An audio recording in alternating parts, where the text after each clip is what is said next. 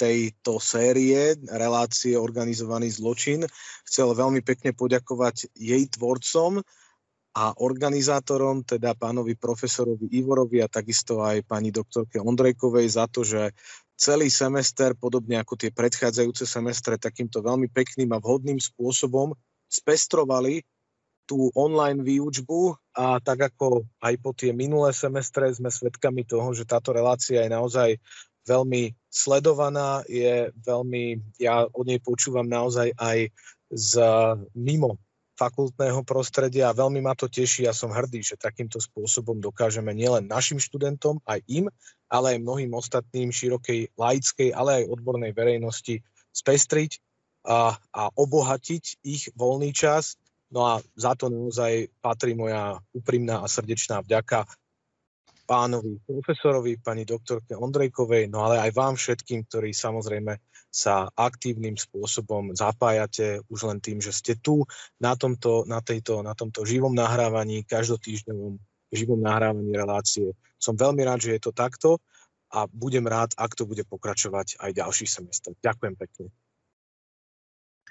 Ja si dovolím takisto poďakovať e, pánu dekanovi právnickej fakulty Univerzity Mateja Bela, pánu docentovi Turošíkovi. Samozrejme, teší nás to oboch, ako mňa, tak, ani, tak aj pani doktorku Ondrejkovú, že aj vedenie fakulty E, to vníma pozitívne túto našu snahu, túto našu aktivitu, ale samozrejme musíme zdôrazniť, že robíme to predovšetkým pre našich študentov, ale aj pre všetkých záujemcov z rad, e, či už teda odbornej, ale aj laickej verejnosti, ktorí majú záujem o trestné právo, kriminalistiku, kriminológiu, pretože myslím, že to je záujem všeobecný a chcem všetkým všetkým úprimne poďakovať za ten záujem, ktorý doteraz a priazeň nám prejavovali. Ďakujem pekne. Ďakujeme, pekne. Ďakujeme pekne, pán dekan, aj vám, pán profesor, za takéto milé úvodné slova tak ja si dovolím už len privítať všetkých našich dnešných poslucháčov, ktorí sa pripojili na našu poslednú časť online série s názvom Organizovaný zločin, história a súčasnosť. A teda srdeč, srdečne vítam pána profesora Jaroslava Ivora, ktorý pôsobí na katedre trestného práva, kriminológie, kriminalistiky a forenzných disciplín na právnickej fakulte Univerzity Mateja Bela Banskej Bystrici. A teda e, dnešnou prednáškou bude organizovaný zločin či na Slovensku. A k tomu teda pán profesor má naozaj čo povedať, keďže v minulosti pôsobil ako generálny riaditeľ sekcie vyšetrovania a kriminalisticko-expertizných činností Ministerstva vnútra Slovenskej republiky. Vážení poslucháči, tak ako vždy, aj teraz si vás dovolím upozorniť, že aj z dnešného stretnutia bude vyhotovený zvukový záznam, ktorý si neskôr môžete vypočuť na YouTube kanáli Právnickej fakulty, prípadne na podcastových aplikáciách. Samozrejme, v závere prednášky tu bude vyhradený priestor pre vás, pre vaše otázky, takže kľudne môžete využiť chat alebo sa prihlásite o slovo s odvihnutím ruky a ja vás potom vyvolám. Takže to je z mojej strany všetko. Prajem vám príjemné počúvanie a teda budeme sa tešiť na záverečnú diskusiu s vami. Ďakujem veľmi pekne. Áno, ešte raz dobrý večer. Chcem poďakovať eh, kolegyni doktorke Ondrejkovej, za úvodné slovo a za privítanie. E, samozrejme, to privítanie patrí predovšetkým vám, všetkým, ktorí ste si našli čas a opäť v stredu o 17. hodine, tak ako po minulé prípady stredy tomto semestri sme sa stretli a stretávame sa na pravidelnom cykle organizovaný zločin. Ja len chcem pripomenúť teda stručne, že sme v tých predchádzajúcich deviatich častiach eh, aj v teoretickej, aj praktickej rovini predstavili aspoň stručne, čo pod tým organizovaným zločinom rozumieť, čo je to vlastne tá zločinecká skupina, aká, aké sú jej charakteristiky, aké sú jej charakteristiky činnosti, ale hlavne my sme sa pohybovali na všetkých v podstate svetadieloch, kontinentoch a prešli sme vysvetľujú zorganizovaný zločin, eh, v Číne, v Japonsku, hovorili sme o organizovanom zločine v Taliansku, v Amerike, hovorili sme o organizovanom zločine v Južnej Amerike, hovorili sme o organizovanom zločine v Rusku, hovorili sme o organizovanom zločine e, na austrálskom kontinente. No a ako by to bolo, keby sme obišli Slovensko, to naše rodné Slovensko, e, pretože žiaľ, musím začať tým žiaľ, ani Slovensko sa nevyhlo tomuto jednému z najnebezpečnejších globálnych problémov. Pretože z toho, čo sme si povedali, že ten organizovaný zločin funguje takmer všade na svete a Slovensko nevynímajúc, vyplýva z toho, že aj na Slovensku tento organizovaný zločin máme, ale tak, ako sa tie organizované zločiny líšili v jednotlivých krajinách, štátoch, svetadieloch, tak takisto možno očakávať aj určité um, špecifika z hľadiska vzniku, vývoja tohto fenoménu na Slovensku. No a tu už je tá prednáška, ktorú vám dnes ponúkam. Ja samozrejme ešte raz teda vítam všetkých našich verných, ktorých, ktorých tu vidím, že prichádzali E, po celý semester a stále nám boli naklonení svojou priazňou. Ale dnes výnimočne je tu veľa ľudí, ktorí, ktorých asi zaujal ten slovenský organizovaný zločin. O tú exotiku veľmi neprejavovali záujem, ale tak to je. Človek musí poznať najskôr to svoje vlastné. Takže poďme na slovenský organizovaný zločin. Milé kolegyne, kolegovia, priatelia, základňa pre potenciálnych páchateľov organizovaného zločinu na Slovensku existovala už počas komunistického režimu, teda ešte aj pred rokom 1989. Poznamenávam, že len základy tohoto fenoménu. Už vtedy o nás, u nás totiž operovali partie, respektíve organizované skupiny, ktoré sa zaoberali napríklad vexláctvom. Neviem, či vám mladým hovorí niečo ten pojem vexláctvo, lebo mm, to už je pre mnohých pojem neznámy. Možno ste videli e, ten film český známy Bonny a Klit.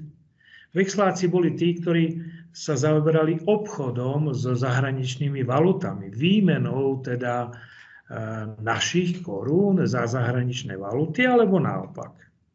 Takže to boli vexláci. Potom sa zaoberali tiež nelegálnou výrobou a dovozom alkoholu, pašovaním cigariet, krádežami vozidiel, ako i dovozom a pašovaním ďalšieho nedostatkového tovaru, najmä zo zahraničia. Organizovaný zločin na Slovensku sa začal vyvíjať v špecifických spoločensko-ekonomických a politických podmienkach po novembri 1989. Tu treba konštatovať, že áno, november 89 priniesol obrovský rozmach demokracie, výhod, ktoré sme dovtedy nepoznali. Ale priniesol aj množstvo negatívnych javov, pred ktorými sme boli, a to treba objektívne povedať, chránení tou železnou oponou, ktoré, nám, ktoré, ktoré k nám nemohli prenikať tak, ako tomu bolo až po roku 89, po otvorení hraníc. E, tieto zmenené spoločenské podmienky, ktoré nastali v novembri 89, sa z historického hľadiska už sotva zopakujú. Vznik, rozvoj a charakter kriminálnych skupín po roku 1989 ovplyvnilo niekoľko faktorov, najmä transformačný proces v spoločnosti, teda zmena spoločenských pomerov. Za ďalšie oslabenie základných funkcií štátu. Došlo k obrovským legislatívnym zmenám. Ďalej, privatizácia štátneho majetku. A za ďalšie, určite tomu prispelo aj vládnutie v rokoch 1994 až 1998. Povieme si o týchto skutočnostiach v ďalšom výklade. Po páde komunistického režimu došlo k transformačnému procesu spoločenskej a ekonomickej oblasti, pričom zmeny v tomto procese priniesli pochybnosti v očakávaniach aké normy a správanie je akceptovateľné. A vytvorilo podmienky pre vznik organizovaného zločinu. To bol ten známy fakt, alebo to, to známe príslovie, že sloboda je pre mnohých možnosť robiť čokoľvek, akokoľvek, bez dodržiavania nejakých pravidiel, noriem, ktoré štát stanovuje. Čiže sloboda absolútna. Vzniknutý chaos v spoločnosti a k tomu, tomu výrazne samozrejme prispieval. Agresívne typy ľudí bez zábran, morálnych škrupúl a rešpektovania právneho poriadku dostali šancu na svoje uplatnenie. Vtedy sa hovorilo, že tak ako slovenskí komunisti sa učili a videli svoj vzor v ruských, tak aj slovenskí mafiáni sa začali učiť od tých z Ruska. Ale nielen z Ruska, ale aj iných zahraničných skupín, napríklad z Balkánu či z Ázie. Podľa ich vzoru sa delili na ekonómov a bojovníkov. Tí prví začínali e, v predchádzajúcom režime ako vexláci, tí druhí zväčša ako vyhadzovači v rôznych nočných podnikoch a baroch. Určite aj podľa ruských, gruzínskych či balkánskych vzorov sa členovia slovenského podsvetia začali vynárať z prostredia silových športov, ako bolo karate, zápasenie, kulturistika či box. Slovenské podsvetie má niekoľko zvláštností.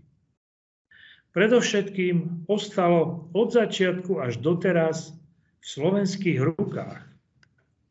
Kým v susedných krajinách e, prevládali napríklad ruské gengy, to platilo napríklad o Českej republike, kde si spravili určité základne e, v Karlových Varoch, v Prahe. U nás len v úvodzovkách kontrolovali situáciu cez svojich emisárov. Slovenské organizované skupiny mali vždy relatívne samostatné postavenie. Hoci sa tu etablovali aj mafie z cudziny, nikdy tie slovenské reálne nevytlačili. Skôr prichádzalo k vzájomnému prepájaniu a ku kooperácii. Samozrejme, i k odovzdávaniu k know ktorého mali zločinci zo zahraničia na rozdávanie. Chaos v spoločnosti sa preniesol najmä do hospodárstva. Dopyt po spotrebnom tovare rôzneho charakteru nevedel e, e, transformujúci sa režim uspokojiť. Tým vznikla príležitosť pre prvú vlnu podnikateľov, ktorí nepripravenosť legislatívy a nového režimu využili k svojmu obohateniu. Častokrát pochybným či priamo nelegálnym spôsobom. Finančný kapitál sa tak dostával do rúk aj ľuďom, ktoré tieto prostriedky využívali k vytvoreniu kriminálnych skupín a následnému obohacovaniu sa ilegálnymi i legálnymi aktivitami. Rastúcim motívom páchania násilnej trest kriminality sa stala získať neoprávnený majetkový prospech, nekorektné podnikateľské vzťahy a neschopnosť splácania dlhov.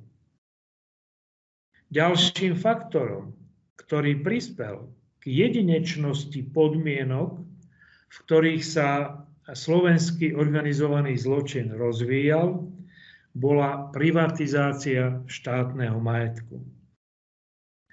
Príležitosť pre pochybné praktiky prišla najmä v tzv. malej privatizácii, kde sa majetok e, predával prostredníctvom dražby. Zločinecké skupiny začínali ovplyvňovať túto dražbu, najmä vydieraním, ovplyvňovaním, hrozbami, násilia a tak ďalej, aby sa dosiahol želaný výsledok. Privatizéry sa stali terčom vydierania ľuďmi z podsvetia. Inou formou obohacovania sa stali tzv. holandské dražby, ktorých priebeh a výsledok nelegálnymi aktivitami takisto ovplyvňovali príslušníci podsvetia. Neviem, či vám je známy tento pojem holandské dražby. Tu išlo zase o privatizáciu, kde sa určila pevná suma a potom sa tá suma predaja znižovala. No a samozrejme, tu sa vytváral priestor pre ovplyvňovanie e, možných záujemcov, klientov, ktorých tak povediac e, slovenské podsvetie držalo pod krkom.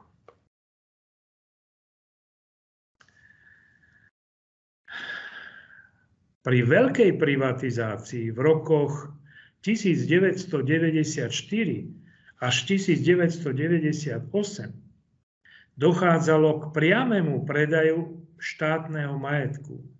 Pričom rozhodujúcim faktorom pri vyberaní záujemcov e, zohrávala politická príslušnosť a spriaznenosť so stranami vládnej koalície. Ako povedal istý predstaviteľ vtedajšej politickej koalície, cieľom bolo vytvorenie tzv. domácej kapitálovej vrstvy. E, žiaľ, tieto veľké štátne podniky sa predávali za symbolické sumy, niekedy doslova za korunu. A títo privatizéry politického razenia sa týchto majetkov zbavili tak, že ich rozpredali a po obohatení sa celý podnik skrachoval. V týchto situáciách sa k obrovskému majetku dostali aj osoby z prostredia organizovaného zločinu. Okrem toho sa tento masívny presun kapitálu a novo vznikajúce novoznikajúca tá národná kapitálová vrstva stál pre organizovaný zločin vhodným cieľom vydierania a nátlaku. Mnohé vznikajúce zločinecké skupiny disponovali už značným finančným kapitálom, ktorý si priniesli a získali ešte pred novembrom 89. Tento kapitál mohli efektívne využívať práve v spomínaných jednotlivých vlnách privatizácie. Do rúk z prostredia organizovaného zločinu sa dostávali rekreačné zariadenia, hotely, lyžiarské strediská, ale výnimkou neboli ani privatizácie štátnych podnikov. Široko definované podmienky pri výbere záujemcov o štátne podniky viedli ku klientelistickému a protekčnému správaniu aktérov a vytvárali vzťahy vzájomnej záväznosti a závislosti. Keďže dodržiavanie v úvodzovkách záväzkov týchto vzťahoch nebolo možné vymáhať štandardnými legálnymi postupmi, k slovu na riešenie týchto zákaziek sa dostali skupiny organizovaného zločinu mafiánskeho typu po celom Slovensku. Je samozrejme, že divoká privatizácia nebola jediným dôvodom expanzie kriminálnych skupín. Odôvodnenie však možno tvrdiť, že bola jedným z hlavných impulzov jeho rozvoja. Predaj štátneho majetku navyše sprevádzal konkurenčný boj medzi záujemcami, ktorí neváhali využiť ani násilné metódy k dosiahnutiu svojich cieľov. Dopyt po neštandardnom riešení konkurenčného boja a efektívnom vyrovnávaní dlhu a záväzkov viedol k vytváraniu zločineckých skupín na teritoriálnom základe po celom území Slovenska. Čiže došlo k určitému rozparcelovaniu Slovenska. Pričom túto činnosť od polovice 90. rokov minulého storočia začali zastrešovať pod hlavičkou tzv civilno-bezpečnostných služieb, v skratke CBSky. Oficiálnou podnikateľskou činnosťou týchto subjektov bolo zväčša ochrana a stráženie majetku, detektívne služby či vymáhanie pohľadávok. Problémom však bolo, že CBSky realizovali tieto aktivity za využívania prostriedkov a metód mimo hraníc zákona. Sila organizovaného zločinu po ekonomickej a spoločenskej stránke narastla natoľko, že sa prostredníctvom CBS-iek mohli beztrestne zamerať na bezúhonných podnikateľov a prostredníctvom vymáhania výpalného získavať ďalší významný zdroj príjmu. Vyberanie výpalného sa stal jedným z najvýnosnejších a charakteristických činností slovenského organizovaného zločinu. Tomuto vyberaniu poplatkov za fiktívnu ochranu nahrávala, alebo nahrávalo aj legislatívne prostredie. Rozhodnutie o možnosti založiť cbs vydával totiž živnostenský úrad. Tie podmienky založenia boli veľmi jednoduché a nenáročné. A zo zákona nebolo jasné, neboli jasné kompetencie vo vykonávaní štátneho dozoru alebo kontroly nad týmito CBS-kami. Boli to známe skupiny organizovaného zločinu, ktoré sa realizovali a etablovali svoj biznis práve cez CBS-ky. Ako napríklad Gorilla Security, to bol známy mafián Holáň v Žiline. S Group v Nitre. CBS Security 3 Černák v Banskej Bystrici. CBS Sekura Holub v Košiciach. CBS Panda Tód v Trebišove ale tiež aj ďalšie a ďalšie zločinecké skupiny v Bratislave, Poprade, Dunajskej strede či Dubnici.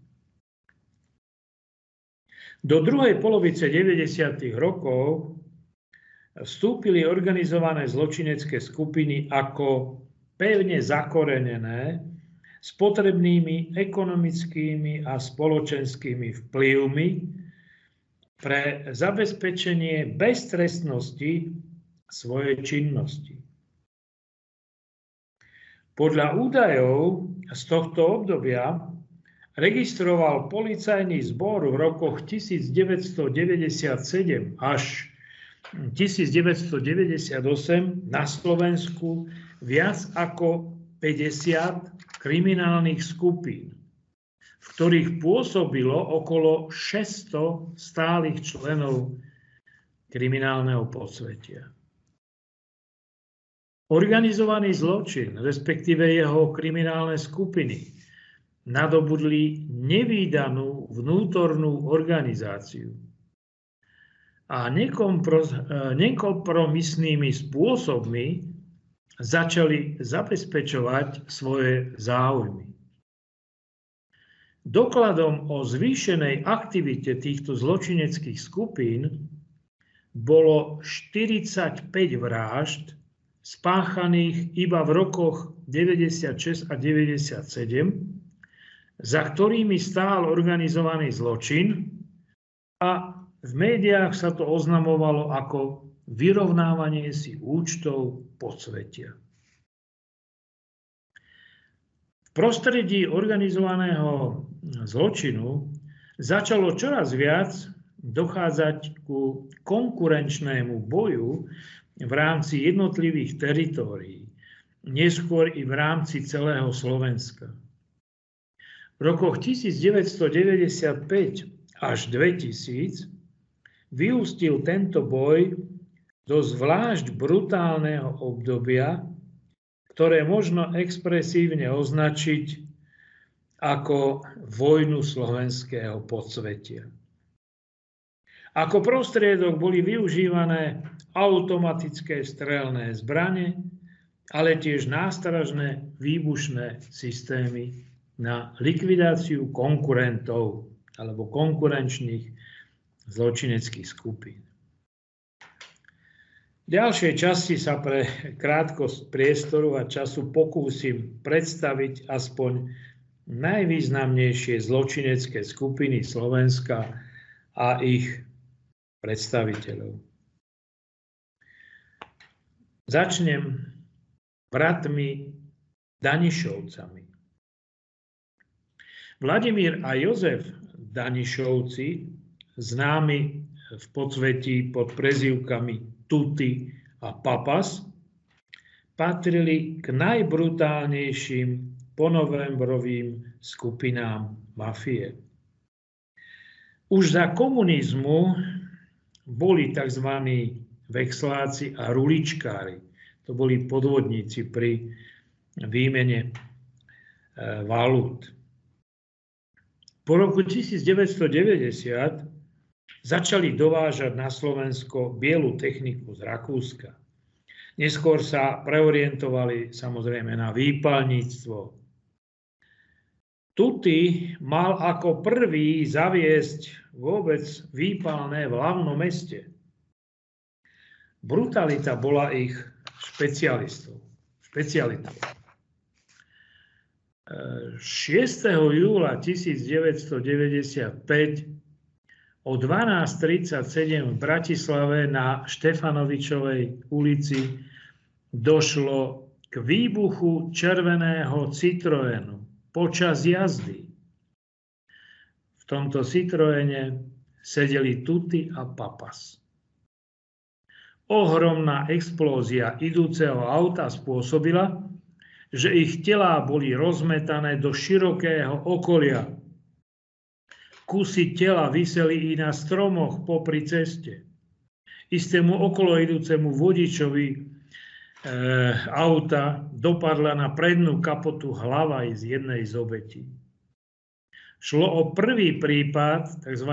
verejnej popravy mafiánskeho typu na Slovensku. Neskôr sa Mikuláš Černák priznal, že mal prsty v tejto dvojnásobnej vražde, keďže bolo treba urobiť poriadok v Bratislave. Ďalší, ďalšiu skupinu predstavovali bratia Diničovci.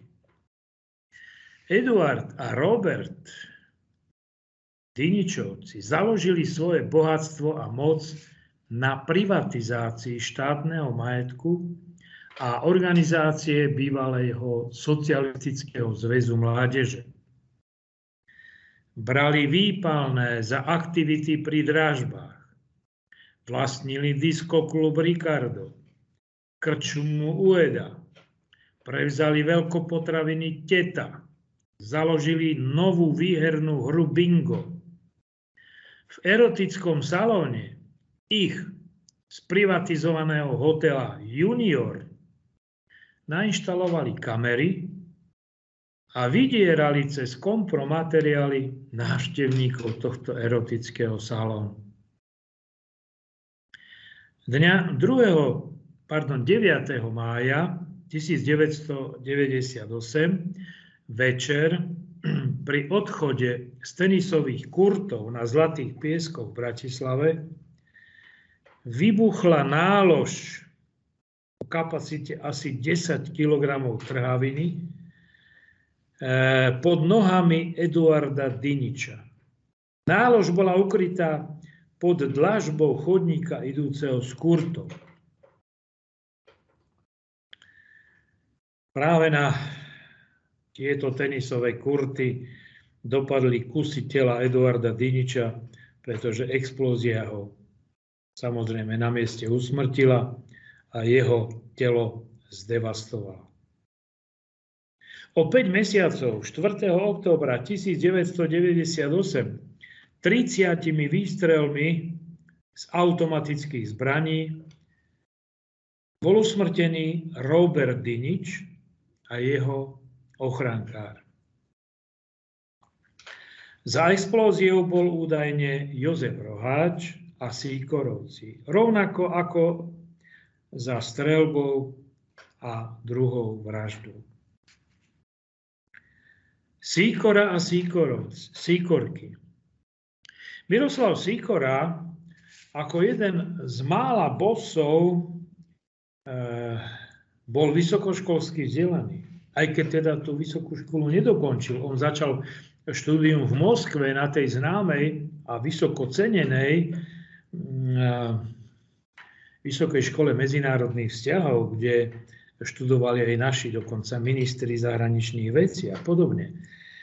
Mm, ako syn diplomata totiž išiel tam študovať, ale už tam, keď mal rôzne nelegálne aktivity, tak bol zo štúdia vyhodený. Potom pokračoval v štúdiu v Bratislave na Komenského univerzite, ale ani to štúdiu nedokončil. Za podpory Rusov založil v Bratislave jadro organizovaného zločinu. Mal prirodzenú autoritu, hoci navonok pôsobil skôr pozitívne, bol jedným z najnekompromisnejších bosov podsvetia. Jeho ľudia mali v agende všetko. Od výpalníctva cez veľké krádeže až po niekoľkonásobné vraždy na objednávku. Predstavovali najobávanejšiu zločineckú skupinu podsvetia Bratislavského kraja. Mal styky so Slovenskou informačnou službou. Údajne sa mal podielať aj na vražde Roberta Remiaša. Figuroval v ekonomických aktivitách s Marianom Kočnerom. Mal sa deliť aj s výnosmi z krádeže vo Vúbke Nitra. To bola veľmi známa krádež, ku ktorej došlo v tejto banke so škodou 175 miliónov vtedajších korún. Po konflikte medzi Sikorom a Kryžanovičom, ktorý bol ďalší člen organizovanej skupiny v Bratislave, eh, tým motivom ich sporu bolo práve delenie si eh, týchto ukradnutých peňazí z vúbky v Nitre. Bol najskôr postrelený Kryžálkovič, ktorý slúbil pomstu. Eh, dňa 6. februára 1997 bol Sikora zastrelený na parkovisku pred hotelom, hotelom Holiday Inn v Bratislave spolu so svojím ochrankárom. Dňa 17. apríla 1997 zase pod vozidlom Kryžanoviča, prezývaného Duran, vybuchla nálož, ktorá ho usmrtila. Po smrti Mira Sikoru však jeho gang pokračoval v nezmenených aktivitách, akurát došlo k zmene na čele gangu, kde e, šéfom tejto zločineckej skupiny sa stal Robert Lališ alias Kýbel. Pápajovci. Tibor Pápaj z Dunajskej stredy vyšiel v roku 1990 z väzenia na základe Havlovej amnestie. zrekrutoval skutočnú spodinu, búchačov bez citu, ľudský odpad s túžbou vyniknúť jedinou cestou, brutálnym násilím. Nastúpil po predchádzajúcom bossovi Šípošovi, ktorého sa snažil úplne degradovať. Jeho odstavil nový boss, z Bratislavy a dosadil na čelo tejto skupiny eh, v Dunajskej strede a tým bol Síkora. Síkora sa stal akoby jeho prostoduchým generálom. Generál, eh, generál v tom slavom slova zmysle sa stal šéfom Dunajsko-stredského podsvetia. Pápaj sa špecializoval na výpalníctvo. V úvodzovkách zdaňoval v meste prakticky každého. Nikde netrpeli ľudia toľko ako v Dunajskej strede. Pápajovci sa mm, si nechali platiť poplatky za všetko. Napríklad vyberali poplatky za začatie stavby domu, za kúpu auta, za výhru v kartách a tak ďalej. Za organizovanie kultúrneho podujatia, diskotéky, všetko. E, Pápa Joe, ako pápa ja neskôr nazývali, bol na vrchole moci, až pokiaľ neprišla z Bratislavy šokujúca správa, že Sikora je mŕtvý. Čiže stratil veľmi silnú ochranu z Bratislavy. Teda bol to Sikora, ktorý držal Pápajovi chrbát. V Dunajskej, v Dunajskej strede to začalo vrieť. Eh, Šípoš, teda ten zvrhnutý bos i Pápaj, prišli do Banskej Bystrice, kde hľadali podporu u Černáka.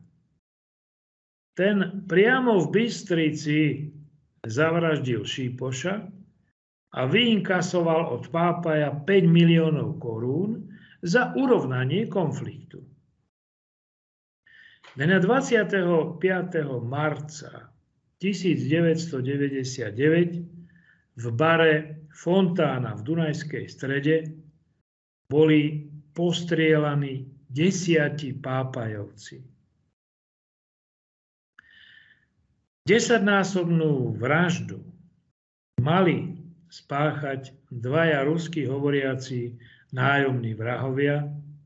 Objednávateľom tejto vraždy mal byť údajne Ladislav Šátor, tretí bos Dunajsko-Stredského podsvetia. Mikuláš Černák. Ak sa o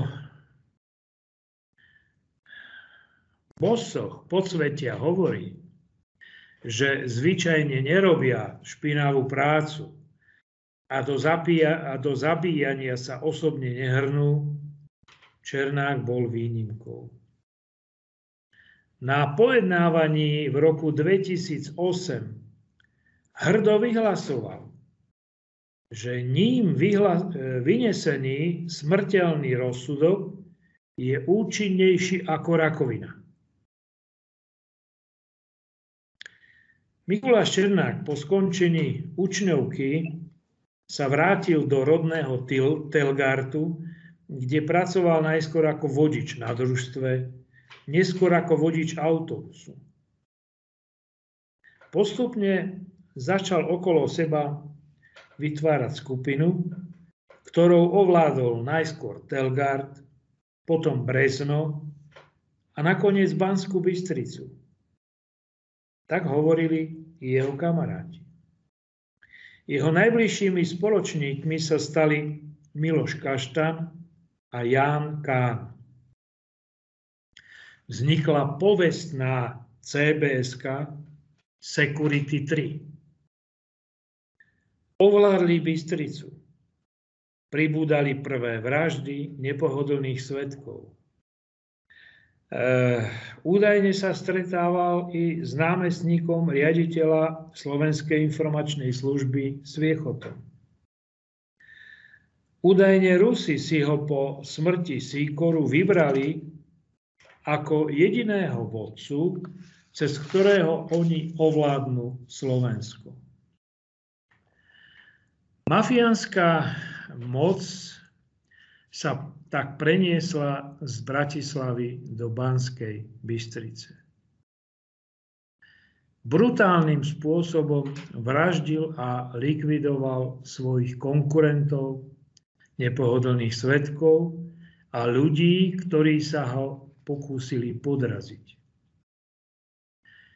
Iní lokálni bosovia si u Černáka objednávali likvidáciu svojich konkurentov alebo pomoc pri riešení konfliktov. Černák ovládol Slovensko. Stal sa bos všetkých bosov. Výpalnícke metódy Černákovcov, zaštítené CBS-kou, neboli vynaliezavejšie ako inde na Slovensku. Akurát si zvykli brať vo veľkom a neraz aj s veľkými úrokmi. Černáková povesť sa dostala až za hranice. A tak prišla pre Černáka ponuka z Polska eh, na únos z bohatlíka Šimaneka, ktorý Černák zrealizoval. Šimaneka skutočne on a jeho skupina uniesli a držali v zajati. Šimanek sa ozval rodine po 8 dňoch s tým, že únoscovia žiadajú 5 miliónov mariek. Dnes by tá suma predstavovalo asi 3 milióny eur. Rodina Šimaneka túto sumu v stanovenej lehote nezohnala a Šimanek sa odmlčal. V decembri 1997 prišiel Černák spolu s Kánom dobrovoľne na políciu v sprievode advokáta a následne boli obaja zadržaní. Tá ich, to ich sebavedomie, tá arogancia vyústila až do takéhoto kroku. Oni nepredpokladali, že budú zadržaní, že budú stíhaní a neskôr až odsúdení. Po dlhých a nekonečných súdnych procesoch a pojednávaniach eh, si v súčasnosti Mikuláš Černák odpikáva právoplatný trest odňatia slobody na doživotie. Samozrejme, že nechcem uvádzať počet tých vražd, ktoré má na svedomí Mikuláš Černák, pretože by som sa určite mýlil, pretože jeden je počet, za ktorý bol právoplatne odsúdený, jeden je počet, ktorý uvádza dokonca vo svojich pamätiach vo svojej knihe. A určite sú ešte aj ďalšie, ktoré sú v polohe latentnej. Okrem postavy uvádzaného bossa všetkých bosov bolo územie Slovenska rozparcelované spôsobením viacerých zločineckých skupín.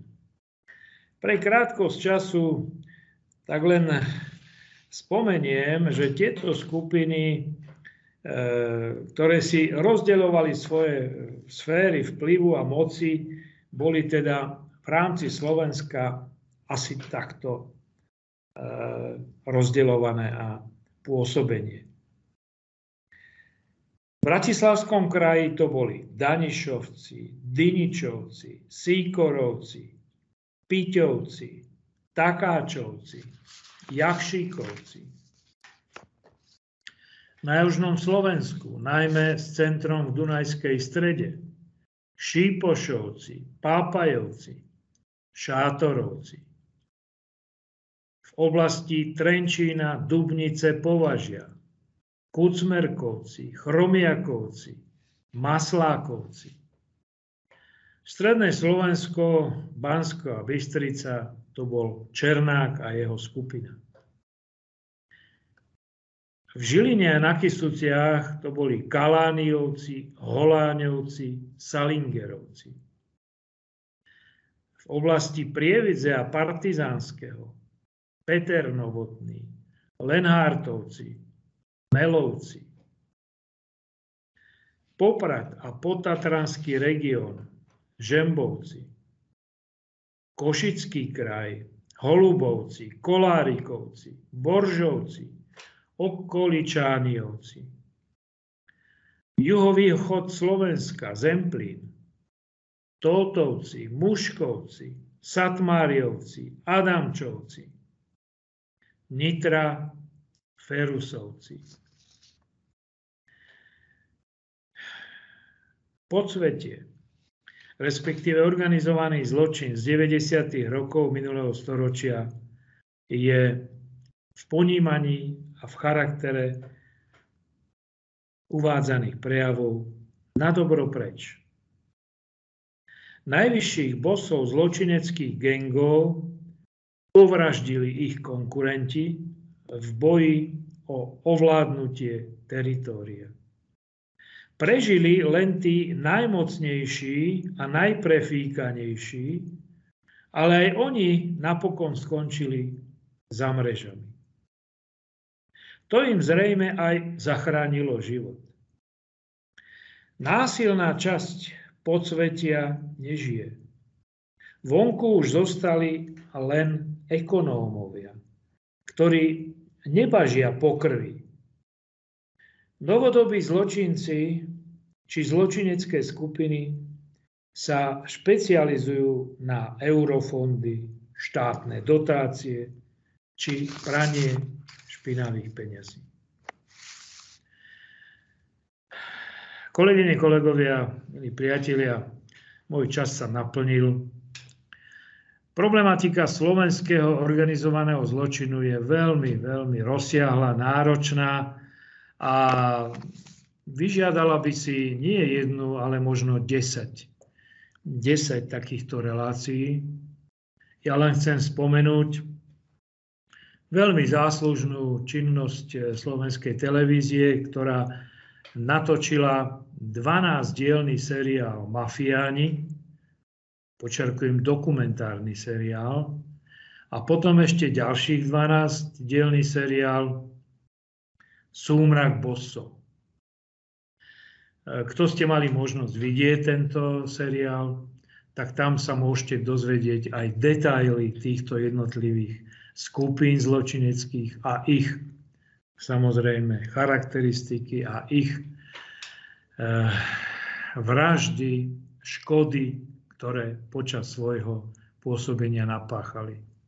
Samozrejme, že tieto e, časti dokumentárneho seriálu sú e, prístupné aj na sociálnych sieťach. E, určite som vás asi neuspokojil týmto mojim krátkým vystúpením, ale považoval som si za potrebné tento celý cyklus organizovaného zločinu zakončiť u nás, na Slovensku, a konštatovať, že napriek všetkým týmto odlišnostiam aj slovenský organizovaný zločin sa zaraďuje do toho globálneho šíku organizovaného zločinu na svete. Ja vám ďakujem za pozornosť. Veľmi pekne ďakujeme, vážený pán profesor, za veľmi zaujímavú prednášku, teda aj z nášho prostredia organizovaného zločinu.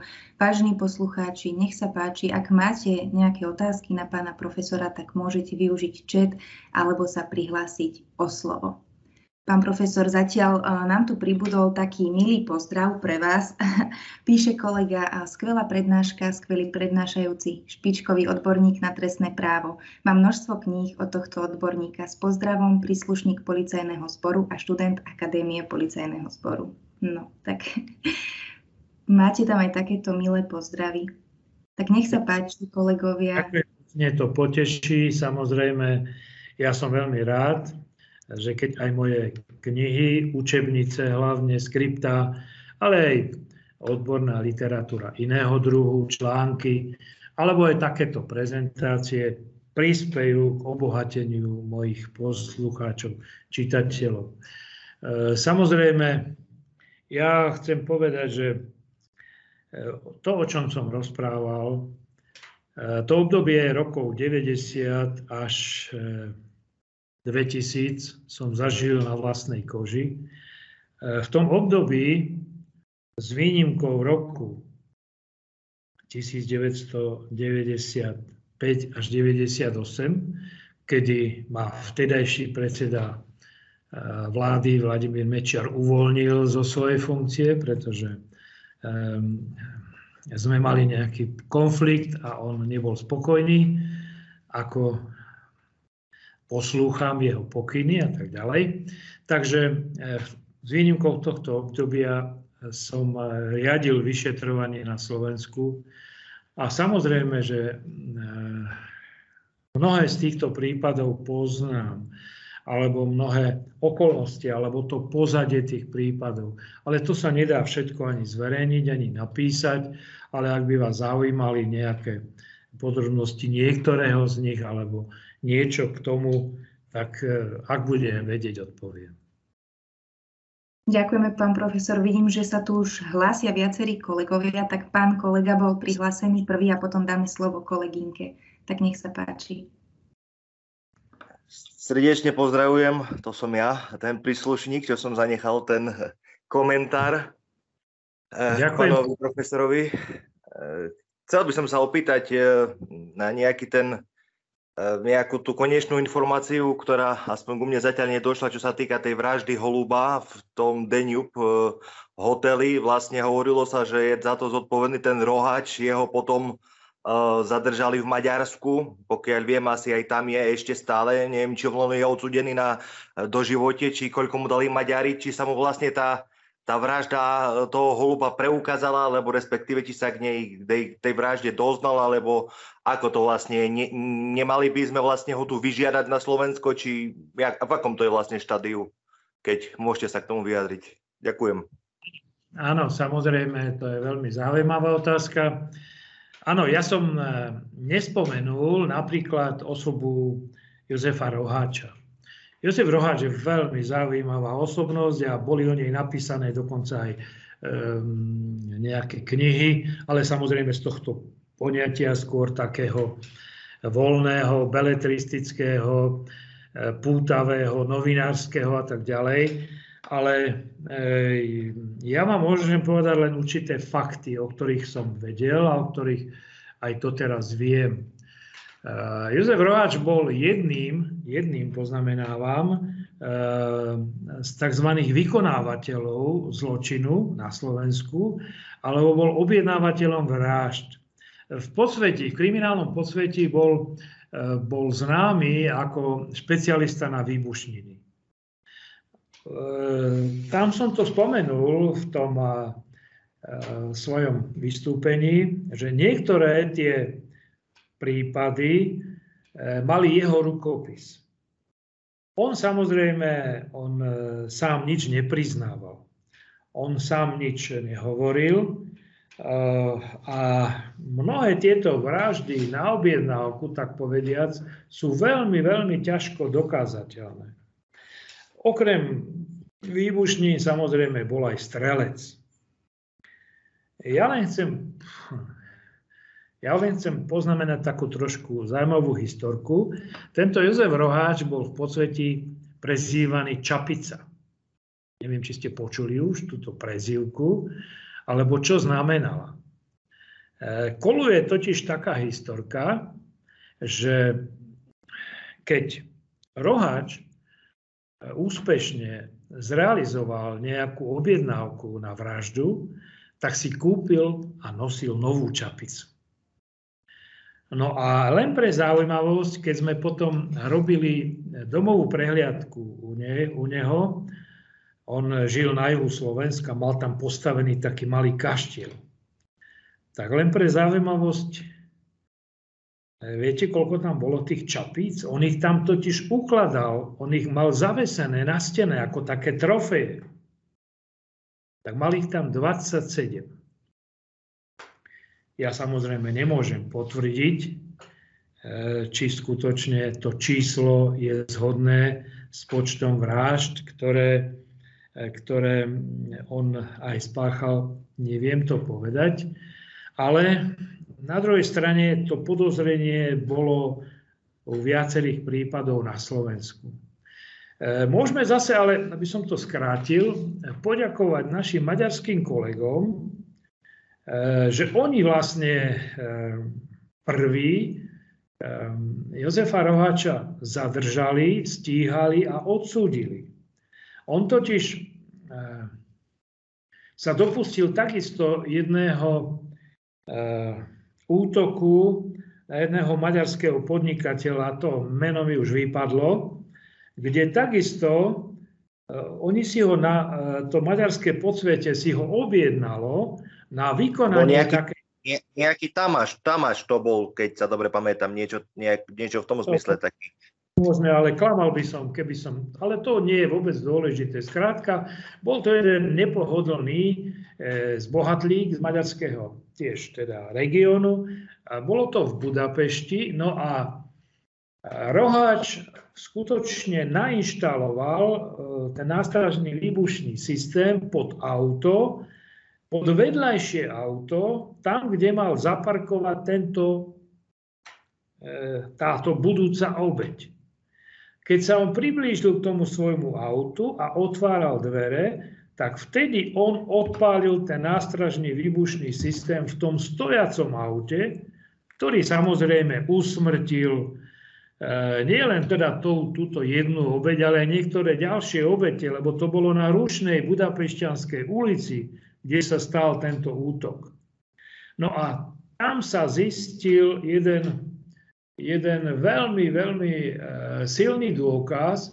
Tam sa našli nejaké stopy DNA, ktoré boli po, ktoré vlastnil, ktoré teda pochádzali z, od, od roháča a dokonca jeden otlačok prsta na tom kúsku nejakého e, roztrhnutého papiera, ktorom to bolo zabalené, tak tam bol otlačok prsta roháča. Roháč bol stíhaný za objednávku vraždy, za realizovanú vraždu, bol v Maďarsku odsúdený na doživotie. A zároveň, ako sa začalo stíhanie v Maďarsku, tak sa začalo stíhanie aj e, na Slovensku. A tej súvislosti bol potom e, Roháč právoplatne odsúdený aj za niektoré vraždy na Slovensku. Čiže on bol právoplatne odsúdený na doživotie aj v Maďarsku, aj na Slovensku. V takomto zvláštnom prípade je na odsúdenom, on keďže mal slovenské občianstvo, mal právo požiadať, aby výkon trestu bol vykonaný na Slovensku. Roháč ale však požiadal, že chce svoj výkon trestu realizovať v Maďarsku. Preto sa, preto sa e, nevrátil na Slovensko a preto si vykonáva tento trest do života v Maďarsku. Takže to bolo asi stručne história, história Jozefa Roháča. Okrem Jozefa Roháča tam treba spomenúť aj ďalších takýchto zločincov, ktorí realizovali rôzne vraždy na objednávku. To bol napríklad e, Alois Kromka s prezývkou Čistič. Možno ste to už počuli. Takisto e, Takisto takýmto vrahom na objednávku bol aj ďalší z východniarských boscov. Ale vy ste sa pýtali, ja sa ospravedlňujem na osu toho holuba. No, na holuba bolo spáchaných niekoľko pokusov vražd a to, čo ste vyhovorili, tak to bol pokus vraždy, ale on to prežil. On potom bol hospitalizovaný na Kramároch a tam k tej vražde došlo tak dokonca, že eh, on ležal na nemocničnom lôžku, napojený na prístrojoch a ten strelec, ktorý bol zase najatý nad tým, aby dorazil toho holuba, tak ten cez strechu budovy a cez rebrík sa dostal až k vonkajšiemu oknu, kde ležal ten holub a cez okno ho zastrelil niekoľkými ranami zo samopalu. Takže tak bola dokonaná tá vražda u holuba. Takže asi toľko stručne. Nechajme aj priestor niektorým ďalším. Nech sa páči.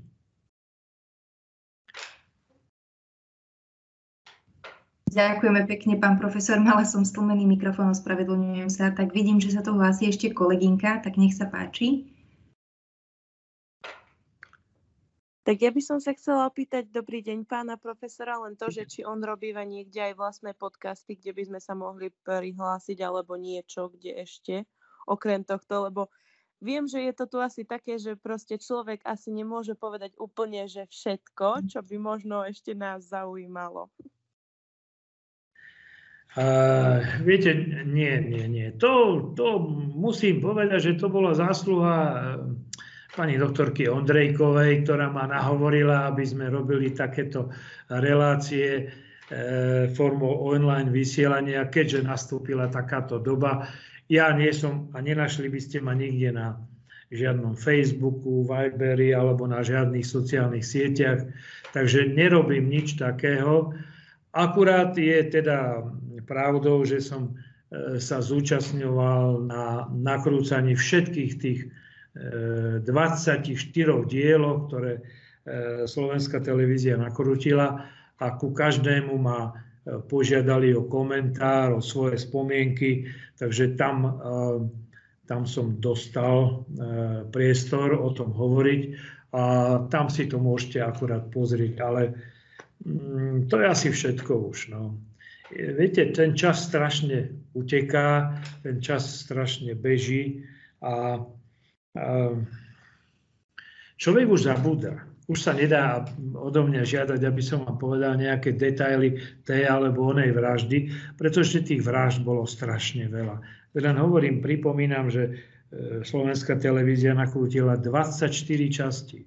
Takže, a to ešte chceli nakrúcať e, tretiu sériu, avšak došlo k úmrtiu toho hlavného producenta tak sa potom tá tretia časť nenakrúcala, pretože mala veľký ohlas táto séria napriek tomu, že to nebol žiaden hraný seriál, alebo teda nejaký seriál e, z tureckého prostredia, že? takže e, malo to veľkú, veľkú sledovanosť a napriek tomu, že to bol dokumentárny seriál. Veľmi dobre sa mi s tým pracovalo, pretože tam televízia ponúkla všetky archívne zábery. Ja som už, ja s nimi nedisponujem, viete, to sú zábery, ktoré sú z archívnych e, záberov, e, z archívnych záberov e, slovenskej televízie, ktorý, ktorý už sa nedá nikde inde zohnať. To boli zábery jednak obrazové, jednak komentované v spravodajských reláciách. No. Takže tam človek sa s tým oboznámil priamo, ako by bol na mieste činu. No viete, a ja som hovorím, zastával som funkciu e, generálneho riaditeľa úradu vyšetrovania. Takže tie prípady mi chodili, tak povediať, na stôl. Ale to človek nemôže do detailov poznať a detailne e, si spomenúť na všetky prípady. Napriek tomu, viete, e, ja som, keď som ešte robil priamom výkone. Ja som prešiel vo funkciách od bežného vyšetrovateľa na okresnom úrade, potom na kraji a potom až v rámci republiky. Tak keď som e, robil vyšetrovateľa, tak som nikdy nemal rád, keď mi tam niekto prišiel na miesto činu. A keď tam došiel nejaký funkcionár a pýtal sa, čo sa tam stalo a čo tam robíte a ako to robíte a tak ďalej Nechcel som byť vyrušovaný, lebo ten vyšetrovateľ je zodpovedný za to, ako sa, e, ako sa spracuje to miesto činu, ako sa zabezpečia dôkazy. Nebol som rád, aby mi tam niekto chodil, aby mi tam niekto, niekto šlapal po tých dôkazoch a podobne. Z týchto všetkých mafiánskych vražd samozrejme som videl video, som videl fotografie, čítal som spis ale priznám sa, že som bol na jednom mieste činu. A to miesto činu, to mi zostalo stále, stále v pamäti a stále sa mi vynára a už určite e, sa toho nikdy nezbavím. Ale nebol som tam na tom mieste činu, pretože e, som sa tam išiel pozerať e, pre, ako nejakú atrakciu a podobne. Bol to e, prípad desaťnásobnej vraždy e, pápajovcov v Dunajskej strede. Ja som sa zrovna vracal do Bratislavy a večer mi telefonovali, že teda došlo k takémuto prípadu a že by ma veľmi prosili, keby som prišiel na to miesto z viacerých dôvodov. Ten prvý dôvod bol taký, že to bol prípad, ktorý dosiaľ nebol prekonaný a asi určite nebude prekonaný v histórii slovenskej kriminality alebo kriminalistiky. Desaťnásobná vražda na jednom mieste, to nepoznajú ani americké gangsterské historky. Viete, No a ten ďalší dôvod bol ten, že potrebovali moju pomoc, lebo som potreboval zabezpečiť určitú súčinnosť s inými zložkami policie. My sme už hneď vtedy na, na mieste alebo bezprostredne pár hodín po e, spáchaní e, sme mali informáciu, že tú, že tú vraždu spáchali dvaja rusky hovoriaci e, vrahovia, ktorí už týždeň pred tým skutkom bývali a skrývali sa v garáži dvoch bratov Rajsovcov z Dunajskej stredy. Čakali na túto príležitosť, na tento akt. tejto pomsty. No a e, keď k tomu došlo, tak samozrejme oni unikali z miesta činu a prvá vec bola zabezpečiť hranice, aby sme teda sa pokúsili aspoň zabrániť ich úniku za hranice. Kým som ja došiel do Dunajskej stredy, to bola minimálne pol hodina, kým e, som sa oboznámil zo situácie, to bolo ďalšia hodina, kým sme toto, túto informáciu dostali. E, napriek tomu, že sme tie opatrenia urobili, že sme zablokovali všetky hranice, hraničné priechody a kontrolovali sa osoby, mali sme podozrenie na konkrétne vozidlo a tak ďalej, tak žiaľ, títo e, vykonávateľia e, ušli za hranice e, a doteraz sa nepodarilo ich identifikovať, zistiť. Podarilo sa, ja som potom zriadil špeciálnu vyšetrovací tím, skupinu, ktorí potom riadili celé toto vyšetrovanie, vykonávali úkony. No a bolo vznesené obvinenie alebo do toho baru Fontána, kde došlo k tej strelbe, tam vošli traja ľudia. Ten prvý, oni boli všetci oblečení e, v policajných maskáčoch a mali so sebou zbranie, mali samopaly. Ten prvý ostal na prízemí, lebo tam bolo pohostinstvo, reštaurácia. Na prvom poschodí tam bol, tak, tak povediac, VIP salónik, kde bežná klientela nechodila. A ten obsadili práve všetci desiatí pápajovci. No a ten prvý z tej trojice zakričal, toto je policajná akcia, všetci na zem. Tak on vyzval všetkých tých, čo, le, čo teda sedeli v tej reštaurácie na prízemí, aby si láhli a on ich strážil, aby nikto napríklad nemohol volať políciu, e, volať o pomoc a tak ďalej tí ďalší dvaja vybehli po schodoch na prvé poschodie a tam spustili palbu. Spustili palbu na všetkých, ktorí boli v tom salóniku. Tam padlo okolo 200 výstrelov zo samopalu. Tak e, samozrejme, že zastrelili všetkých, ešte každému z nich dávali tzv. ranu istoty. Čiže sa chceli presvedčiť, že sú mŕtvi a potom zišli dole a všetci ušli. Ten, čo bol s nimi, tak bol aspoň obvinený. To bol jeden z mafiánov Dunajsko-Stredského podsvetia, volal sa Samaranský, bol obvinený za tento skutok, a, avšak súdu sa nedočkal pretože zahynul za podozrivých okolností pri dopravnej nehode. E, boli takisto obvinení aj tí bratia Rajsovci. Takisto bratia Rajsovci zmizli. Boli nezvestní počase boli vykopané ich mŕtvoly.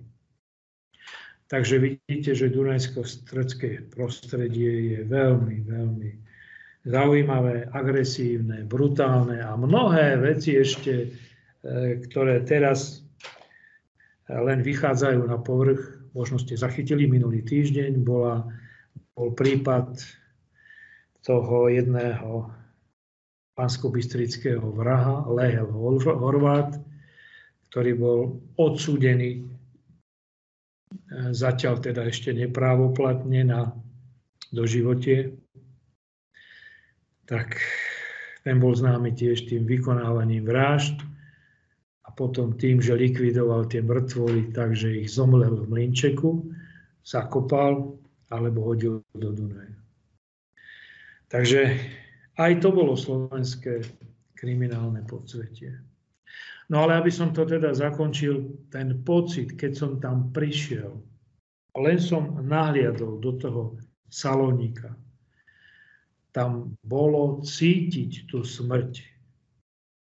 Tam to človek vnímal všetkými zmyslami, nie len tým, že tam e, ležalo teda e, ležalo 9 mŕtvol. Treba to kvôli presneniu povedať, lebo tá desiata, predstavte si, že ten desiatý ešte javil známky života, keď tam prišiel lekár, tak preto ho rýchle odviezli do nemocnice, ale pri prevozi zomrel. Tak tie mŕtvoly, ktoré tam ležali jedna cez druhú, ten pach toho pušného prachu, ten pach krvi, kaluže krvi, nábojníc, projektilov, tie diery po strelách v tej malej miestnosti, 200 výstrelov. To bol strašný pohľad a nikomu by som to neprial vidieť len takýto pohľad. To bol skutočne teda brutálny, agresívny čin slovenského organizovaného zločinu. Ďakujeme, pán profesor. Tak ja to trošku odľahčím tými príspevkami, ktoré nám pribudli do četu, ak dovolíte, od kolegynky.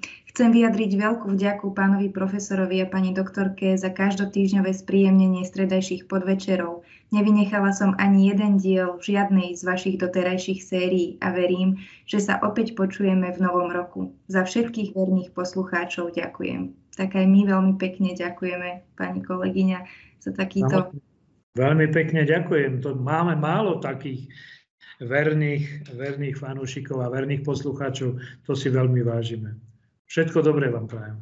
Ďakujeme pani kolegynka ešte raz. No a máme tu ešte dve otázky, pán profesor, tak ak dovolíte. Pán kolega píše, dobrý deň, myslíte, že by mali odsúdiť niekoho za vraždu, napríklad tých, čo vybuchli pred budovou ministerstva financií? Neboli tí, ktorých vydierali v permanentnej krajnej núdzi, keďže policia by im nepomohla v danom čase? Áno, táto otázka je zaujímavá v tom zmysle, že ja som viackrát sa vyjadroval na tú otázku výpálnictva, alebo ak chcete reketeringu, to je také cudzie slovo, ktoré tak možno tak úplne znie, ale je to úplne prostoduché výpálnictvo. To výpálnictvo sa stalo najrozšírenejšou kriminálnou činnosťou na Slovensku. Spočívalo v tom, že mnohí slovenskí podnikatelia začínali využívať tú možnosť malého podnikania. Otvorili si trafiku, otvorili si malý bar, denný bar, otvorili si reštauráciu, otvorili si nejakú predajňu s textilom, s obuvom. Za mesiac, za dva sa tam objavili dvaja, traja, štyria mohutní E, muži posvetia, ktorí sa prišli spýtať toho konkrétneho podnikateľa, či nepotrebuje nejakú ochranu. A on sa pýtal, akú ochranu? Ja nepotrebujem nič. No ale veď takéto prevádzky zvyknú vyhorieť, zvyknú e, byť napadnuté, zvyknú byť vykradnuté. Viete, a my vám ponúkame ochranu, že sa vám nič nestane. Viete, lebo keď vy tú ochranu, vy keď tú ochranu odmietnete, tak je veľké riziko, že sa vám niečo môže stať. No a žiaľ, mnohí tí podnikatelia, ktorí odmietli, tak sa im dostalo fyzického útoku, Áno, priamo na ich osobu. Alebo sa stalo, že im prevádzka vyhorela, že napríklad pod ich nejakou tou trafikou vybuchla nálož a podobne. Samozrejme, že sa to v tom podnikateľskom prostredí šírilo. Ja som na mnohých tlačovkách vyzýval eh, týchto podnikateľov, tieto obete takéhoto uh, vymáhania. V tom období samozrejme, aby sa prihlásili na políciu, aby teda hovorili, lebo bez toho oznámenia, bez toho, že niekto podá trestné oznámenie, že bude vypovedať o tom, čo sa stalo, kedy sa to stalo, kto teda vymáhal tu, keď teda platili, koľko platili, komu platili, ako dlho platili bez toho to nebolo možné začať stíhanie a vzniesť obvinenie. Žiaľ, potom sa mi dostávali, či už písomne alebo ústne, do rúk informácie, alebo do uší informácie o tom, že podnikateľ sa mi ozval a hovorí mi, ja by som to veľmi rád oznámil. Ale čo sa mi stalo? Stalo sa mi to, že som to oznámil a už na druhý deň ma navštívili znova tí istí výbercovia toho výpalného. A povedali mi, pohrozili mi, že toto nech neskúšam. Na toto nech zabudnem. Pretože oni už vedia veľmi dobre o tom, že som urobil trestné oznámenie.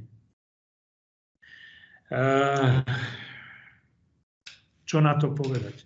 Áno, to svedčilo o tom, že to kriminálne podsvedie, tie zločinecké organizácie mali svojich informátorov, spolupracovníkov aj v zložkách polície. Nie je to veľmi ľahké a jednoduché odhaliť e, tieto, tieto, týchto, týchto policajtov v úvodzovkách alebo tiež policajtov, ktorí hrali na obe strany. No. E, samozrejme, že sa nám podarilo mnohých odhaliť, mnohých e, zadržať, odsúdiť a postupne, ale to bolo možné len na základe tej spolupráce. Nachádzali sme rôzne metódy, spôsoby, ako e, pri, prijali sme napríklad v 90. rokoch zákon o ochrane svetka, zákon o utajení svetka tieto, tieto inštitúty nám pomohli potom v tejto, v tejto zložitej situácii a pomohli nám uh, bojovať s týmito praktikami. Takže keď napríklad niekto bol ochotný, tak sme ho vedeli utajiť.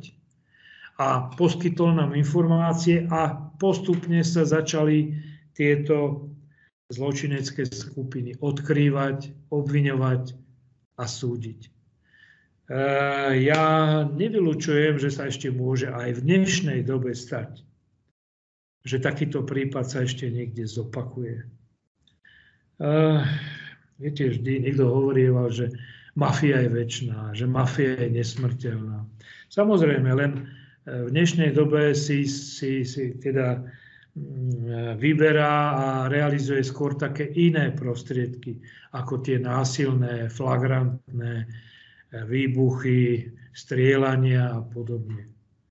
Takže, eh, ale bez spolupráce toho poškodeného, toho svetka s policiou, to jednoducho nešlo a nedarilo sa to. Ale postupne v priebehu tých desiatich rokov sa podarilo tento nešvár na Slovensku z veľkej miery zlikvidovať a tie organizované skupiny potom prešli na iné formy páchania či už ilegálneho zločinu, ako tomu bolo napríklad, ja neviem, pri pašovaní drog, pri obchodovaní s drogami, pri pašovaní a obchodovaní so zbráňami, s umeleckými predmetmi napríklad, alebo napríklad s praním špinavých peňazí a tak ďalej a tak ďalej. Takže asi toľko. No. Je pravdou, že aj ten podnikateľ, ktorý bol napadnutý takýmto spôsobom, ako kolegyňa správne povedala, ona, on mohol využiť tie skutočnosti na svoju ochranu. A stalo sa to, stávalo sa to, že aj podnikateľ niekedy vyťahol zbraň a povedal, nie, ja nebudem platiť. A stávalo sa, že teda uh, aj ublížil na zdraví, dokonca usmrtil takéhoto vydierača. A nebol stíhaný, pretože boli využité tie e, okolnosti vylúčujúce protiprávnosť. Či už teda nutná obrana alebo krajná núdza. Je to možné. Máte absolútnu pravdu. Takže e, je pravdou, že e, keď napríklad boli zavraždení Danišovci, tak si Bratislava vydýchla. Mnohí obyvateľia si vydýchli. Takisto, keď boli zavraždení pápajovci, tak si vydýchli mnohí obyvateľia Dunajskej stredy. tam večer a v noci panoval strach. Tam sa ľudia e, báli vychádzať na ulicu. To isté v Bratislave. Danišovci. Bola diskotéka, oni prišli počas diskotéky, otvorili kufor, položili otvorený kufor do stredu a povedali, a všetci, čo máte peniaze pri sebe, cennosti, naložte do kufra. A potom si ešte vybrali dve, tri devčatá, ktoré sa im páčili a zobrali si ich na zábal. Samozrejme aj s tým kufrom plným cennosti. A nech by sa bol opovážil niekto nejakým spôsobom zoprieť, tak dopadol veľmi zle. Takže asi toľko. Ďakujem. Ďakujeme, pán profesor. No a predsa ešte jedna otázočka na záver od kolegu. Poprosím ešte o odpoveď na otázku, či je plánovaná nejaká nová kniha z trestného práva, ktorej autorom je pán profesor. Ďakujem. No, ja môžem povedať len toľko, že e, my sme teraz vydali štyri učebnice v tomto roku. Tomto roku sme vydali E, štyri učebnice, dve učebnice trestného práva hmotného, dve učebnice trestného práva procesného. E, procesné právo vyšlo v lete, hmotné právo, e, prvý diel vyšiel v septembri a druhý diel vyjde teraz v decembri. Čiže to je môj posledný výsledok môjho snaženia. Tie štyri, štyri učebnice majú viac ako 2000 strán ale to nie je len moja práca, tu sme tam traja kolegovia spolu s e, profesorom Polákom a spolu s profesorom Záhorom. To je naše veľké dielo. E, my sme radi, že vlastne sme boli požiadaní, aby sme vydali toto nové doplnené vydanie, pretože už od toho posledného prebehlo 10 rokov, takže už medzi tým došlo k výrazným zmenám v zákone a tak ďalej. No ale eh, pani ministerka Kolíková ma dnes nepotešila, pretože dnes na poludní zverejnila, že prichádza zase s novelou trestného zákona, kde teda ide upravovať trestné sadzby, kde ide zavádzať nový trestný čin, ktorým bude teda tak toto poviem, lebo neviem presne ten názov, ako to bude, ale teda púšťanie hoaxov na sociálnych sieťach, takže to bude trestným činom a tak ďalej a tak ďalej. Takže to, čo sme my v dobrom úmysle napísali a sme tam uviedli, že je to právny stav 1.9., tak už nebude platiť, pretože uvidíme, ako sa bude vyvíjať legislatívny proces a ako to prejde v parlamente a ako tieto návrhy pani ministerky bude alebo nebude akceptovať parlament. Ale zatiaľ platí, že tieto e, štyri učebnice sú posledné, ktoré sa týkajú trestného práva, hmotného aj procesného na Slovensku. Takže asi toľko. Ďakujem. Ďakujem, pán profesor. No a na záver vidím, že sa ešte hlasí jedna kolegynka o slovo, tak ešte vám dáme priestor, pani kolegyňa, nech sa páči. No, nechcem zdržovať, ale celkom by ma zaujímalo, lebo som to ešte nehľadala alebo nelustrovala, či to niekde by som sa dopátrala k tomu, že niektoré vlastne tieto činy nie sú všetky vždy naplno objasnené alebo vysvetlené oni vlastne ostávajú otvorené a potom vlastne ako dlho ostávajú otvorené? Občas sa aj prevetrávajú alebo má to nejakú dobu premlčaciu ako v iných prípadoch. Neviem, či to není, či je to otázka na mieste, ale celkom by ma to zaujímalo. Ale je to otázka na mieste. Je samozrejme, e, pozrite sa, e, pri organizovanom zločine, ako vo svete, tak aj na Slovensku, lebo tí slovenskí členovia organizovaných zločineckých skupín boli veľmi, veľmi učenliví. A jednou z tých, e, e, z tých základných pravidiel, ktoré oni začali dodržiavať a tvrdo, tvrdo na nej trvali, myslím, tí šéfovia voči tým podriadeným, bola otázka mlčanlivosti. To bola otázka, čo je v západnom svete alebo vôbec vo svete to je to známe pravidlo omerty. to je jedno z, pravidel, z pravidiel, ktoré a chce teda zločinecký e, svet fungovať, zločinecká skupina musí dodržiavať toto pravidlo. A to bolo aj u nás. To bolo aj u nás e, a žiaľ, žiaľ, um, naša legislatíva nebola pripravená na tieto nové formy trestnej činnosti. My sme dokonca ani nemali takýto trestný čin, akože že E, členstvo zločineckej skupine alebo niektoré formy e, tých procesných postupov, ako bol napríklad agent. To vtedy sme vôbec ani nechyrovali o tom. My sme všetky tieto záležitosti, tak povediať, v dobrom preberali zo skúseností iných krajín.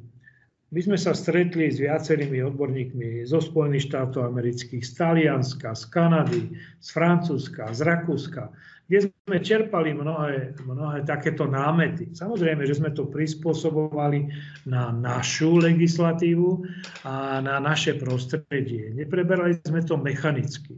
Ale preto sa tam dostali práve tieto e, niektoré inštitúty, o ktorých som už spomenul. A preto sa aj stávalo, že v podstate e, v tých 90. rokoch kedy došlo k takýmto vraždám, došlo k vraždám vzájomne. Lebo tak poviem, že verejnosť a ľudia to vnímali asi tak, ale veď to sa vraždí mafia medzi sebou. Nás sa to ani tak veľmi nedotýka. Viete, a čo s tým? No tak eh, nech sa tam vraždia. Áno, nedotýka sa to, pokiaľ sa nešťastnou náhodou nestane, že sa ten bežný občan nedostane do nejakej tej prestrelky alebo je na nejakom tom nesprávnom mieste.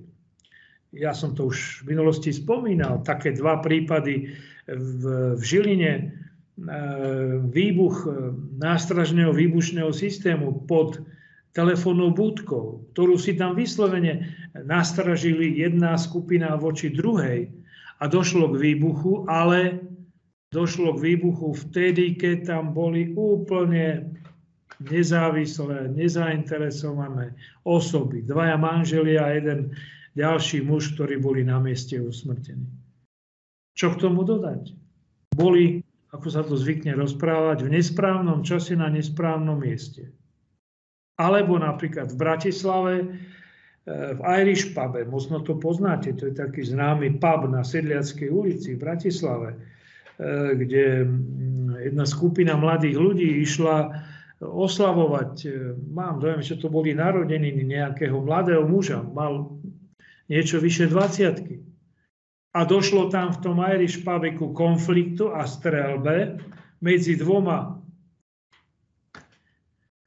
skupinami, alebo teda E, príslušníkmi tej skupín, pričom tá strela, ktorá letela na toho e, člena ďalšieho e, gengu, zasiahla tohoto nič netušiaceho chlapca, ktorý tam prišiel oslavovať narodeniny a spôsobila mu smrteľné zranenie. Takže aj to sú prípady toho nešťastného, nešťastného mm, vyčínania organizovaného zločinu. Pokiaľ sa to, oni tam vraždili medzi sebou, tak verejnosť bola v celku aj spokojná, že aspoň ich je menej, aspoň sa vyvraždia, tak až natvrdo to poviem. No, ale je pravdou, že v tých 90. rokoch tá okolnosť tých uh, stíhaní alebo odsúdení bola veľmi nízka. Prečo tomu tak bolo? Bolo tomu tak preto, že platil a veľmi prísne ten zákon o merty. Medzi v podsvetí sa vedelo, kto koho zabil, kto koho dal zabiť, kto koho objednal vraždu. Ale nikto, nikto z tých členov podsvetia nebol ochotný o tom vypovedať. Ja vám môžem tu povedať, my sme to viac menej vedeli o tom, kto stojí za tou, ktorou vraždou. Ale viete, keď nie je dôkazu, bez dôkazu nie je sudcu. nikto by to e, neobžaloval, nikto by to neodsúdil. Až potom, keď sa dostali, e, začali dostávať do praxe tie nové inštitúty, o ktorých som hovoril, teda chránený svedok, utajený svedok, že? alebo napríklad spolupracujúci obvinený. Viete, ten, ten inštitút spolupracujúceho obvineného, ten bol e, prijatý do nášho právneho poriadku trošku s iným cieľom a za iných okolností. Bolo to za cieľom odhalovania zločineckých skupín. To bol môj taký ideál. Giovanni Falcone, to bol človek, ktorý to vymyslel a ktorý to začal efektívne využívať na rozbijanie a stíhanie skupín organizovaného zločinu v Taliansku. A my, keď sme to chceli využiť, tak sme museli zaviesť ten inštitút spolupracujúceho obvineného. Ehm, čo k tomu dodať? Ten inštitút sa osvedčil. Len v tých prvopočiatkoch bol zameraný len proti členom organizovaného zločinu. Len keď jeden z tých členov organizovaného zločinu dobrovoľne vypovedal o skupine, o ich zločinoch, o ich trestných činoch a samozrejme potom mohol čerpať aj tie, benefity.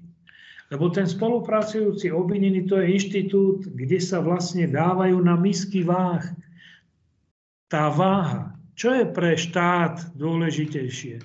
Odhaliť, zadržať, odsúdiť nejakú skupinu organizovaného zločinu? Alebo dať znížený trest alebo beztrestnosť jednému členovi toho organizovaného zločinu. Uh, tak toto fungovalo. A začalo to fungovať až potom v novej, teda v novom desaťročí a v týchto posledných rokoch. Veď tie organizované zločinci, zločinci sú až teraz odsudzovaní. Niektorí, hovorím, ten, ten Lehel Horvát až minulý týždeň, hoci to ešte nie je právoplatne ukončené. Niektoré kauzy ešte stále bežia, ale sú to svetkovia, ktorí sú v tomto móduse, teda buď, buď teda chránený organiz, teda utajený svedok, alebo teda spolupracujúci. Inak to jednoducho nejde. Ale na každého raz príde, ako sa hovorí, a oni sa tie spôsoby a, a, a tá palica sa nájde na každého, ak teda tak môžem hovoriť. Ja, ja sa vám teraz priznám, ja som uh, to využil už v 90. rokoch. Prvýkrát tento inštitút toho, toho spolupracujúceho obvineného, keď sa mne osobne prihlásila jedna skupina, jeden z, teda z tej členov tej skupiny organizovanej, to nemôžem menovať samozrejme nejakým spôsobom, a prišiel, áno, ja som ochotný po vzore tých rôznych západných e, skupín organizovaného zločinu, som ochotný hovoriť o tejto a tejto skupine, o ich zlučinoch, o jej hierarchii, o tom, kde sú dôkazy, kde sú ulúpené peniaze, kde sú e, zbranie a tak ďalej. Všetko popísal. Nemal som dôvod mu neveriť. Ale on odo mňa chcel, aby som mu zabezpečil utajenosť a beztrestnosť. Ako som mu to mohol zabezpečiť? V polovici 90. rokov keď ešte neexistovali tieto inštitúty. Ale v tej druhej polovici 90. rokoch, keď sa stal prezidentom pán Schuster, tak som dostal nápad, že môžeme toto využiť takým spôsobom, že áno, ja vložím do toho tú svoju osobnosť a budem garantovať, že tento človek bude vypovedať o zločineckej skupiny, bude teda hovoriť o všetkých e, jej trestných činoch, bude hovoriť o jej riadiacej štruktúre, o, o dôkazoch, ktoré sú a ktoré môžeme teda e, ktoré môžeme teda nájsť. A zašiel som s týmto návrhom za pánom prezidentom Šusterom. S tým, že momentálne nemáme inú možnosť len využiť takúto možnosť a poprosil som ho, ak teda dôjde k úspešnému vyriešeniu toho prípadu, že obvinení budú zadržaní, právoplatne odsúdení, že on tomuto členovi zločineckej skupine ktorý pomohol objasniť celý tento organizovaný zločin, udelí milosť. A bol naplnený zmysel a účel. A tak sa stalo. Došlo k odhaleniu, odstíhaniu celej skupiny. Bolo, boli odsúdení páchatelia a pán prezident Schuster dodržal slovo a pán prezident Schuster udelil na základe môjho návrhu žiadosti, ktorú som náležite odôvodnil a tak ďalej, udelil tomuto milosť. O pár rokov sa potom prijala legislatíva, eh, kde sa prijal inštitút spolupracujúceho obvineného. Takže trošku som predbehol legislatívu. Ďakujem. Ďakujeme pekne, pán profesor. No videla som ešte jednu zodvihnutú ruku od kolegu. Nech sa páči. Dobrý večer, pán profesor. Ja by som sa rád opýtal na osobu Milana Reichela a váš názor na neho. Naozaj nemal s nejakými brutálnymi trestnými činmi nič spoločné, alebo je to len nejaká taká globálna zásterka? Ďakujem veľmi pekne za vašu odpoveď. No, osoba Milana Reichela je taká rozporuplná osobnosť. Ehm, keby ste si napríklad pozreli ten, ten seriál Mafiáni, tak e, Milan Reichel dokonca v tom seriáli účinkuje. On dokonca hovoril o svojich skúsenostiach e, z tohto obdobia. No, je pravdou, že to je obdobná situácia, o ktorej som hovoril predtým.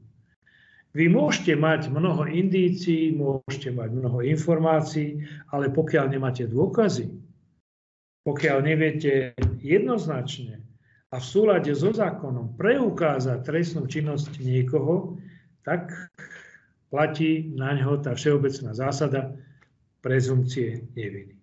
Že? Viete, novinári si môžu napísať čokoľvek. Novinári si môžu dovoliť napísať, že e, patrí do, ja neviem, popradskej mafie, do východňarskej mafie a tak ďalej. Ehm, tých vecí bolo popísaných už veľa. Žurnalista alebo novinár si môže dovoliť aj takéto vyjadrenie. Ale právnik, vyšetrovateľ, prokurátor, sudca, ten sa musí držať striktne trestného zákona a trestného poriadku. A to nepustí ja som x krát zažil situácie, že som bol vnútorne presvedčený o vine toho alebo onoho človeka. A dodnes ma to mrzí a ťaží, že ten človek je stále na slobode. Ale žiaľ, a ja musím ctiť zákon, viete, lebo e, platí zásada, že e, z nezákonnosti nemožno vyvodiť zákon. A, alebo z neprávosti nemôžno vyvodiť právo. Takže nedá sa napríklad e, vytlcť z niekoho výpoveď. Nedajú sa použiť iné nelegálne spôsoby, ako dokázať trestnú činnosť. E, už som to hovoril viackrát, že zločinci majú pred orgánmi činnými trestnom konaní obrovskú výhodu. Oni môžu robiť čokoľvek a akokoľvek. Oni nemusia e, prihliadať na nejaký zákon, trestný zákon alebo e, ochranu majetku, ochranu informácií. To je pre nich nič. Ale policia, prokurátor, súd sa musí držať len zákona. On inak nemôže konať. Všetky ostatné veci by boli nezákonné. Čiže v mnohých veciach nezaváži môj názor moja indícia alebo informácia, ktorú som dostal.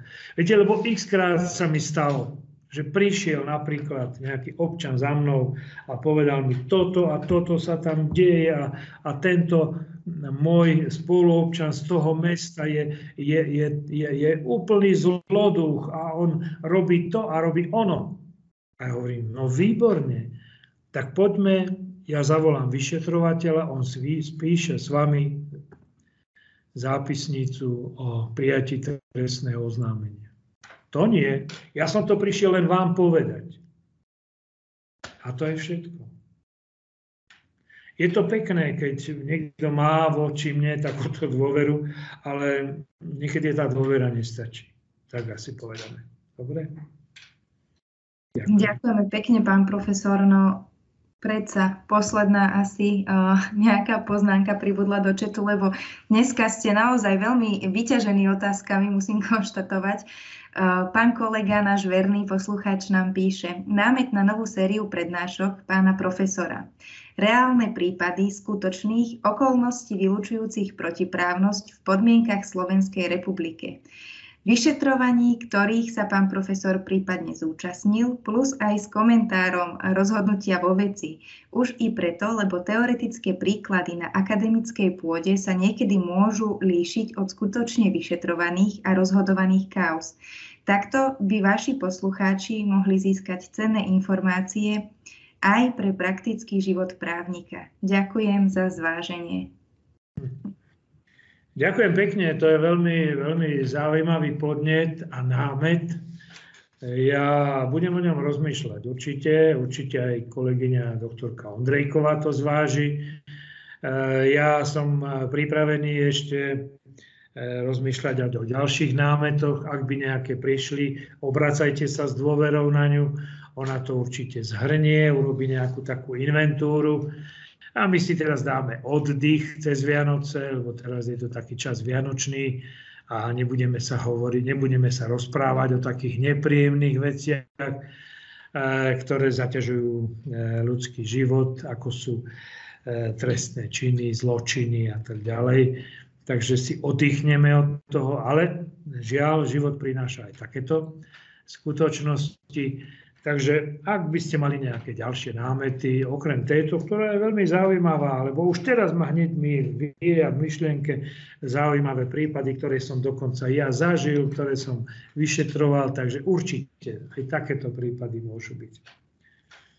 No ešte, ale si, povedzme, si povedzme zase, že tých okolností vylúčujúcich protiprávnosť nie je 10, aby sme mohli urobiť 10 dielnú sériu. Tých je len 7. Že? No a zase na každú urobiť nejaký taký prípad, lebo nie všetky sú využívané, to treba zase povedať. No, ak by ste sa napríklad uspokojili s tým, že budeme dva, dva diely hovoriť o nutnej obrane, alebo tri diely o nutnej obrane, lebo tá by si to zaslúžila. To je skutočne pravdou, že, že to sú veľmi zaujímavé prípady a najmä teda aj z hľadiska toho poučenia, aj využitia pre verejnosť. Aby teda verejnosť vedela, že e, ten trestný zákon jej niekedy nepomôže. Čo z toho, keď ten trestný zákon e, je napísaný, je schválený, je, je teda účinný, keď ten páchateľ zautočí. A vtedy si musí, vtedy si musí ten občan, tá obeď pomôcť sama. Takže áno, tých prípadov je veľa. Nech sa páči. Pán ešte... profesor, ešte jedna kolegynka sa hlási predsa, tak nech sa páči, pani kolegyne. A ďakujem, dobrý večer. Ja som sa vám len chcela strašne poďakovať takto na záver za vaše série. Mňa to strašne bavilo a veľmi si to vážim a veľmi dúfam, že sa budeme počuť aj po novom roku a ďakujem vám za všetko vám obidvom. Ďakujeme pekne. Ja takisto ďakujem. Ja chcem povedať len toľko, že E, veľmi si cením názor každého jedného z vás, či už ho vy prejavíte takto verejne, cez čet, alebo priamo, e, alebo si ho necháte len pre seba, alebo, alebo budete hovoriť o tejto našej sérii niekomu inému a, a odporúčite mu, že nech si to napríklad vyhľadá a pozrie na sociálnych sieťach. E, to poteší, viete.